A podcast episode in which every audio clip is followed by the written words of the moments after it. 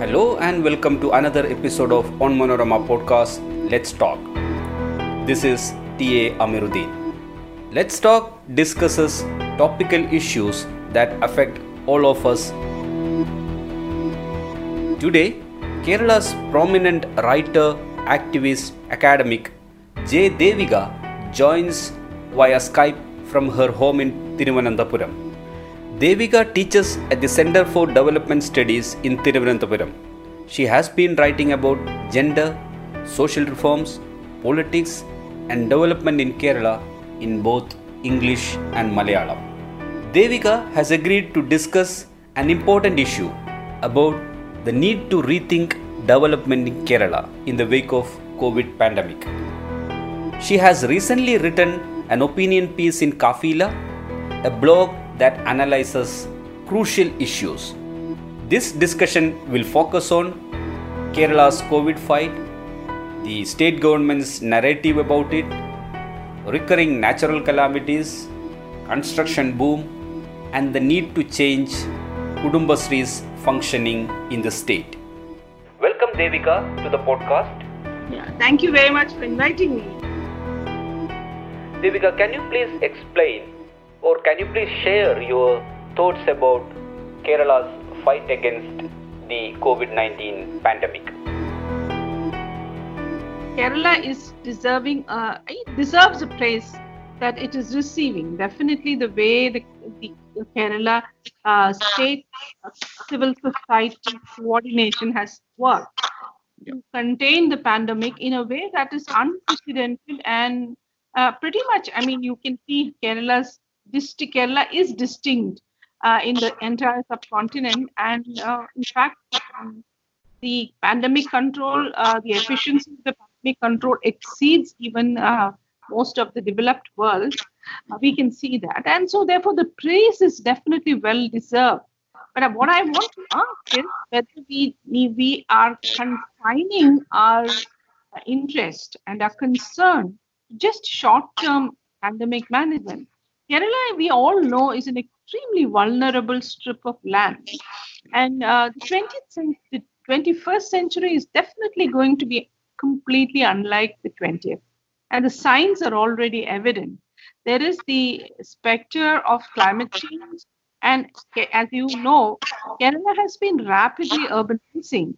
And the combined effect of uh, global change, global climate change and local urbanization, intense urbanization has beginning, has shown us, I, I mean, the effects of this is beginning to show in Kerala very clearly. I mean, since the early, since the uh, first decade of the twenty-first century, we have been seeing epidemics. I mean, chikungunya, dengue, and many other um, epidemics, which we did not really know of in the twentieth century, it started plaguing us. We also saw devastating floods. Two, the two times, of course, two thousand eighteen was pretty bad. two thousand nineteen was also bad, actually. The landslides that it brought. Now, all these are challenges of the twenty-first century. So I have been asking if it is not important for us to also focus on preventing the pandemic or preventing development emergencies, not just the pandemic, but development emergencies. Kerala is unlike the uh, twentieth, twentieth century. In the twenty-first century, Kerala is intensely connected to the rest of the world, physically. That is, people from Kerala now live all over the world. The Malayali diaspora is large in number. And therefore, these connections, these connections are, are going to be there, are live. And um, as far as development policy is concerned, I don't think how we can carry on without taking the challenge of preventing development emergencies, um, you know, uh, rather than just managing them in the short run. So that's one concern. The second concern about has been about uh, the way we have been managing these uh, the emergency itself. Now, there's no doubt. I mean, there is no there's no doubt that it has been very efficient, and especially monitoring and support has been. In, uh, by, uh, by uh, many standards. But again, you know, if you look at the discourse in which this whole issue is being discussed, the, That is where I have some concerns about. You'll see that people veer between uh, uh, the two, two extremes. They veer between either a celebration of public management. So local governance is, uh, you know, being celebrated as the ideal vehicle for public management. So that's a managerialism being um, uh, put forth as the ideal. Mm-hmm. And the other extreme you have called celebration of what some people call the caring state, the benevolent state. Mm-hmm. So there's always this talk about how local government representatives have been spending sleepless weeks uh, away from home caring for people. So both these, I think, are not really useful when we're talking about development emergencies on the one hand, and taking the taking into con consideration the fact that the twentieth century development achievements did actually uh, leave many people mm-hmm. either deprived or excluded. So if you take into account the demands made by those people mm. and uh, you know, think about uh, um, a way of Uh, rethinking development, uh, you know, in, in the twenty-first century, then you can see there's no escape from what is called a right-based approach. Somehow, in uh, whole discussion about of pandemic management in Kerala, we are caught between the two kinds of celebration that I mentioned to you. We are really not talking about a rights-based approach to uh, pandemic uh, containment and recovery. Mm-hmm. So this The, I mean, the problem is this, and, and again, as a journalist, I don't have to tell you that in the two thousand eighteen floods, for example, we were rightly congratulated by the rest of the world for responding to the crisis uh, as and working closely with the local state to, uh, to actually protect ourselves quite effectively. And I think that praise is well deserved.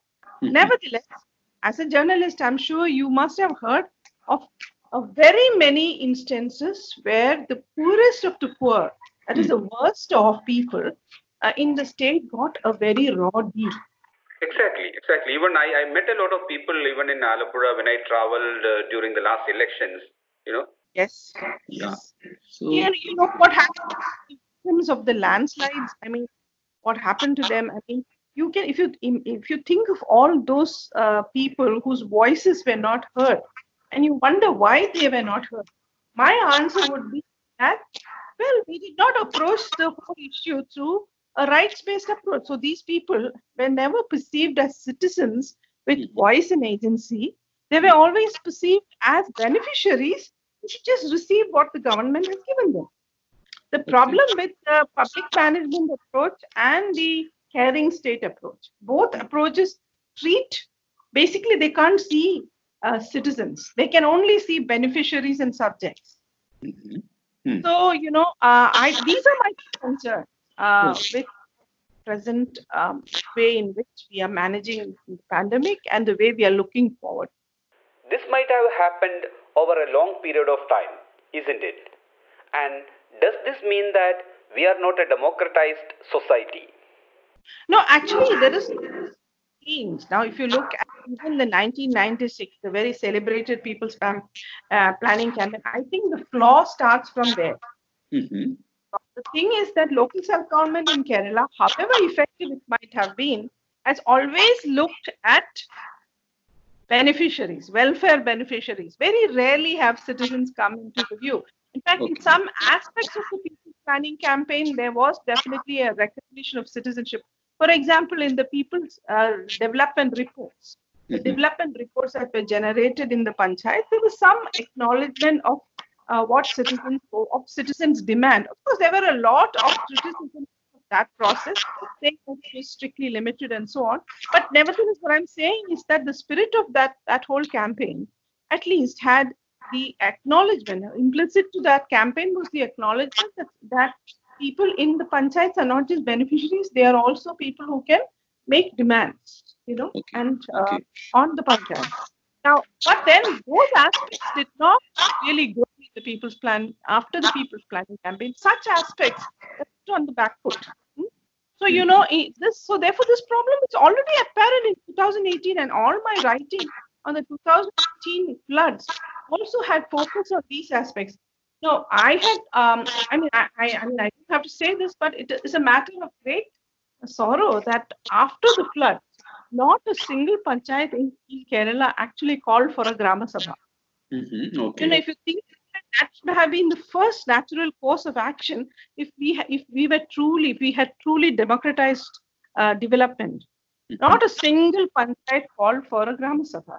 We should have had. Now you have the Disaster Management Authority, which is over, which has overseen the process of local disaster management plans. Now, I would have thought that if we were a truly de democratized uh, development society, then we would have first had disaster survival reports from the panchayats, mm-hmm. and disaster management plans would have to be based on those. Now, that would have been, uh, you know, a rights-based approach. Mm-hmm. But no, I think increasingly we are looking at panchayats not as engines of local democracy. We are seeing them as units of management. Mm-hmm. Well, working well as units of management, and maybe that's something to celebrate. I'm not denying that. Mm-hmm. But that somehow destroys the basis of local democracy as far as development is concerned. Okay, so then, then will it bring more efficiency? Well, it does. It will do for some people.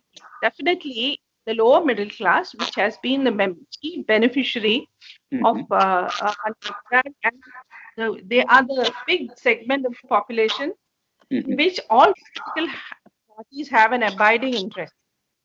So those people will find that government has come to their doorstep and is more efficient now. Mm-hmm. But mm-hmm. I doubt that it will be the same for uh, marginal populations. So, I mean, you would know that, because you see, sometimes you wonder why, you know, the issues of a small groups of people, you know, who are actually small numerically, whose mm-hmm. issues can be well, uh, you know, met by the local panchayats, why they are still such terrible uh, throes, uh, despite the fact that we have such an efficient system. You know, for example, the endosulfan patients, endosulfan sufferers. Yeah. You think about it, uh, they are not a large population. You know, they can be, and they are, they live in different panchayats. So it could have been, they, I, I, I mean, it's hard to think why their issues can't be actually resolved at the level of the panchayats itself. But you don't see that happening. Or say, for example, the sickle cell anemia patients, Wayanad. Again, a very small population, not a large one, again spread among different panchayats. They would not be a huge financial burden to any panchayat. So why is it that their issues never get resolved?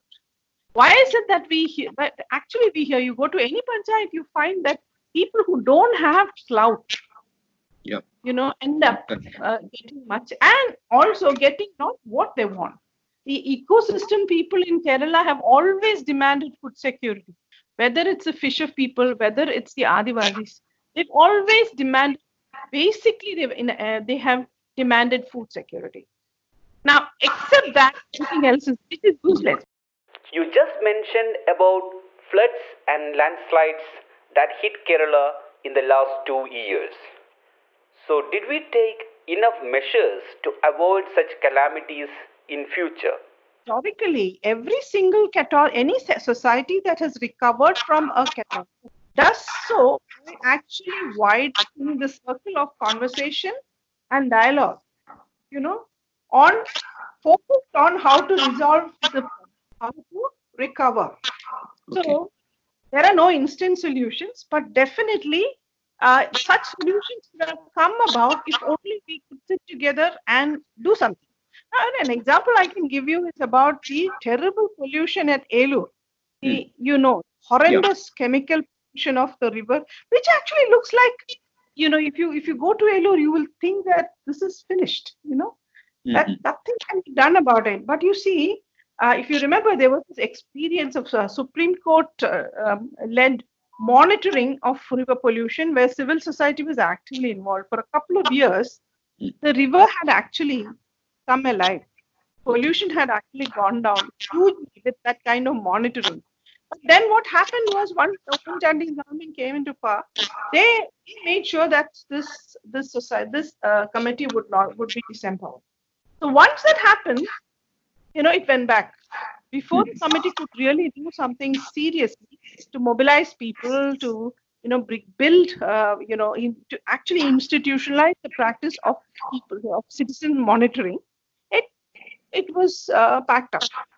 Hmm. Now, I'm saying even, just a tiny example, but I'm, what I'm saying is, for example, there's simple things that we could have done, like the Navy, which tried to rescue a lot of people in the Periyar uh, Valley. Now, mm. they pointed out that most houses have these huge walls around them. Mm. It was a very, very, you know, dangerous, uh, you know, construction, because boats could not just go anywhere close to homes mm. to rescue people. Mm? Mm. Mm. Yeah. I don't see why we cannot take a decision about that kind of wall building. Mm. Mm. Those, all those walls could be, re- be replaced with green fencing.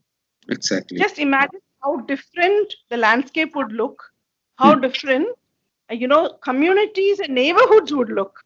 Mm-hmm. Yeah. Just imagine the addition to air quality, uh, to the, uh, the the ambient temperature would come down.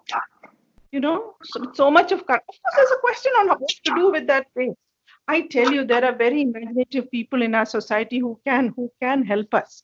Or mm-hmm. outside, we are not connected with the rest. We are intensely connected to the rest of the world. Technologies can be sought from other parts of the world. Expertise can be imported. No big deal. Okay. But there has to be the political will to do that, which is what is woefully lacking. Don't you think that the Malayali mindset of building new homes to each nuclear family should also be blamed for this scenario? You know, the political will is to convince people about the long term. There are some basic things that you should not compromise on. Then you have to have some other things in which you can go halfway. And there should be another things on which you can actually make some compromises.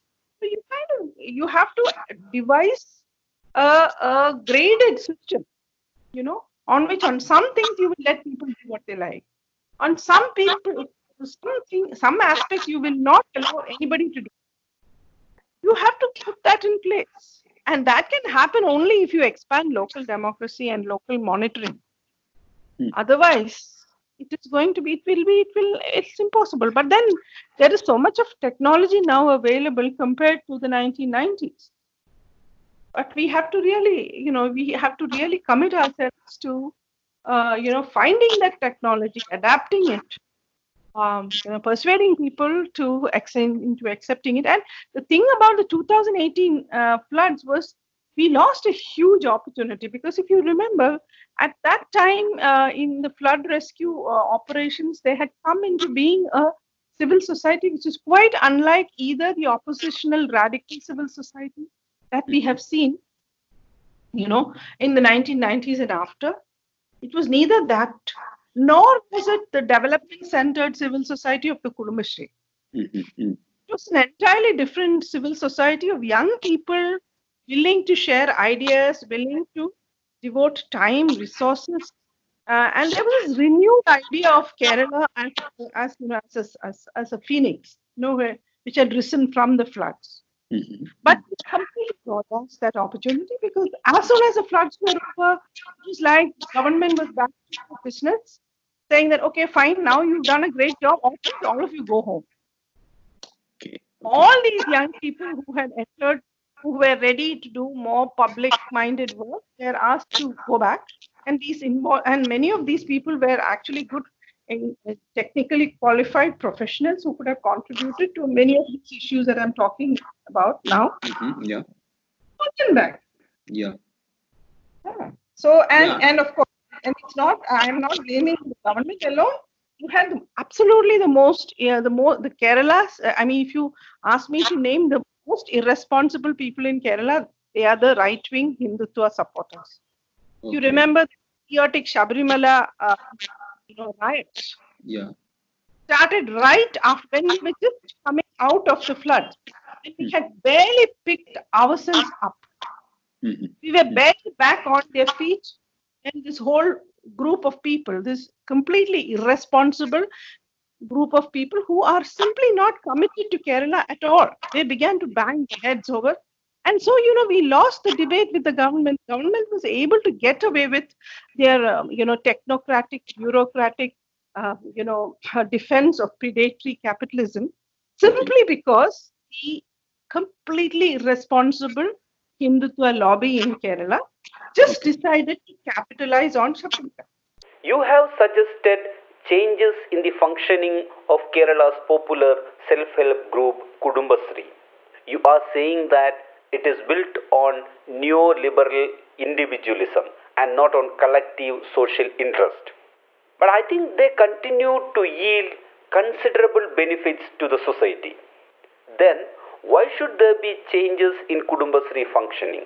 As you rightly said, Kudumbashree has been beneficial hugely. You know, I mean, it's been the single most important, uh, and in fact, almost the, like Bina Agarwal put it the other day, the jewel in the crown of Kerala's industry. There's no two doubts about that. But then, you know, what we are also seeing, and in fact, one of the worrying things that I have been seeing is that Kudumbashree is being used, uh, somehow driven, driven away from the, the goal of empowerment that we had once. And it's being treated like a piece of furniture in the room. You know, like if you have a big sofa in the room, you will kind of put everything on it. You might put you know, working bag on it. Then you might bring put your plate on it, uh, food on it. And you might put your coffee cup on it. Doesn't matter what. You know, you might put a suitcase on top of it. You're sure that it's not going to collapse. So, the same way, Kudumbashree is being loaded with work, uh, task after task. And that has been my concern about Kudumbashree in the recent years.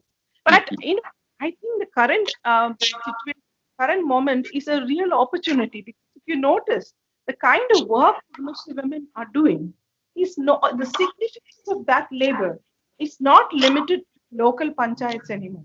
It's also not limited to their homes. Now, this is now after the pandemic, it is very clear that Kerala needs a statewide caring labor, a community caring labor force. That you need, and that community care, caring is very similar to the kind of caregiving that women undertake in Malayali homes now. If you look at Malayali homes now, actually there is cooking, there is uh, the usual uh, dom- the components of domestic labor, and on top of it, women also do what is called affective labor. You know, the labor of persuasion. You know, persuading children to you know put themselves to this through this regimen of studies and then entrance exams and so on. So this is yeah. persuasion. Persuasion and monitoring is a very important. These are very important aspects of the average Malayali woman's domestic labor now. The same kind of labor is being demanded of them in public. And the significance of that labor is statewide. It's not just limited to panchayat or the house. So then the Muslim women should now, we have to publicly acknowledge that they are the state caring labor, the state's statewide caring labor. Now, once that is accepted, you would, Kudumbashree women should will no longer be looked upon as volunteers who are just doing some little social service here and there. They will be recognized as workers, care workers, care workers who are significantly serving the entire state. Now, that gives us some grounds to offer them some reward, some more concrete reward in the form of a basic minimum income. If Kudumbashree women are given, a, the ones, especially ones who are taking up this governmental labor, they need to be rewarded publicly, I think. This is one thing I, I would like to see, one bit of change I would like to see in the Kudumbashree. The second thing I would like to see is an expansion of Kudumbashree. Now, Kudumbashree is the default public life option for the average married woman in Kerala. Okay. Now, I would like to see Kudumbashree absorbing young women. Now, in, as again, you probably know this well, that among the people of Kerala, young women form the single most disempowered group. You know, they are yeah. uh, young women means cutting across caste and class. In fact, lower caste young women are the worst affected people in Kerala. Lower caste uh, young women are treated the worst. Now, because social, the weight of social conservatism falls most heavily on them. Uh, the violence of social conservatism falls most heavily on those young women. Now, and they don't have, they really don't have access to public life or uh, you know, employment. Know that. So the Kudumbashree should start now thinking in other terms. It should start absorbing I will uh, into uh, you know into a public life. So give them a default public life. That's one thing. Also, organically, Kudumbashree has been uh, responding to uh, diversity of demands on the ground. So now it has some effort, some kind of an effort to reach out to senior citizens. There are senior citizens groups in Kudumbashree. There are men's self-help groups, which are also overseen by Kudumbashree. There is also effort to do a to do a different kind of livelihood intervention, not based on savings and credit, among the tribal communities. So Kudumbashree, in some way, is also trying to respond to the diversity of demand from the ground, saying that this organic uh, extension should be you should be transformed in a more conscious way. So how can we think, for example, of a tribal Kudumbashree, a subsystem of a tribal Kudumbashree, which will completely based on a completely different set of values, which have nothing to do with liberal individualism, or uh, fisher community, a, a Kudumbashree for the fisher community, which might have a completely different set of values. So in some way, can we expand Kudumbashree? Because then that would be a way of actually addressing the demands of marginalized communities. Now, what we see in Kerala is that the demands, and I call it the second wave of, of public action. From the nineteen nineties, uh, the tribal people have been demanding land. Um, Dalit people have been demanding land. We have seen several struggles, very fraught struggles, uh, in, in the early years of this millennium, the nineteen nineties and the early years of this millennium. We have seen all those struggles. Now, instead of taking those struggles as a nuisance, ignoring them, or just pushing them uh, away with, with completely useless labels like Swatwaraashtriya, uh, the state government are addressing them with some changes, you know, in, in the welfare system. It's significant changes in the welfare system that will draw these people in as citizens, which, which will, in a way that it will that their voices will be respectfully listened to. Okay. So if the Kudumbashree can expand in, in this way, you know, that is, it can produce uh, subsystems itself that will address the demands of these people, then it will be a great, it will be very good. And it will also bring back democracy into development in a big way. And okay. Thirdly, I would like to see Kudumbashree leading, once again leading uh, the Uh, transformation of the panchayat into a unit of knowledge production. So, you know, every pandemic, now each pandemic, uh, not pandemic, every development emergency should have, should also be an opportunity for knowledge production. So, we should have Grama Sabha based uh, reports of how each panchayat overcame a particular development emergency. And if Kudumbashree can transform itself into a vehicle of that. But then again, as I said, if it has, if it must be effective in that capacity, then it first has to transform itself by including more and more people in it. That's how I'd like to, to see uh, the development society. I mean, when you say Kudumbashree, I, uh, what I mean is development civil society that the state has constructed around itself. You observed that Kudumbashree units are blatantly unfair to women. Can you just elaborate on that? If you look at the micro enterprises, mm. even the successful micro enterprises, you will note that women don't cost their labor. So in, in some ways, women undersell themselves in a huge way.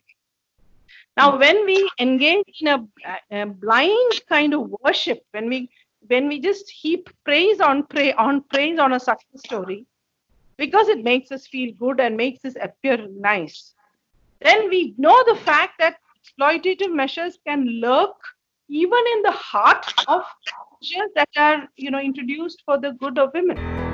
Thank you, Devika, for your insights. Yeah, thank you very much for this opportunity to speak. Let's Talk will be back with another expert soon. Thanks for listening.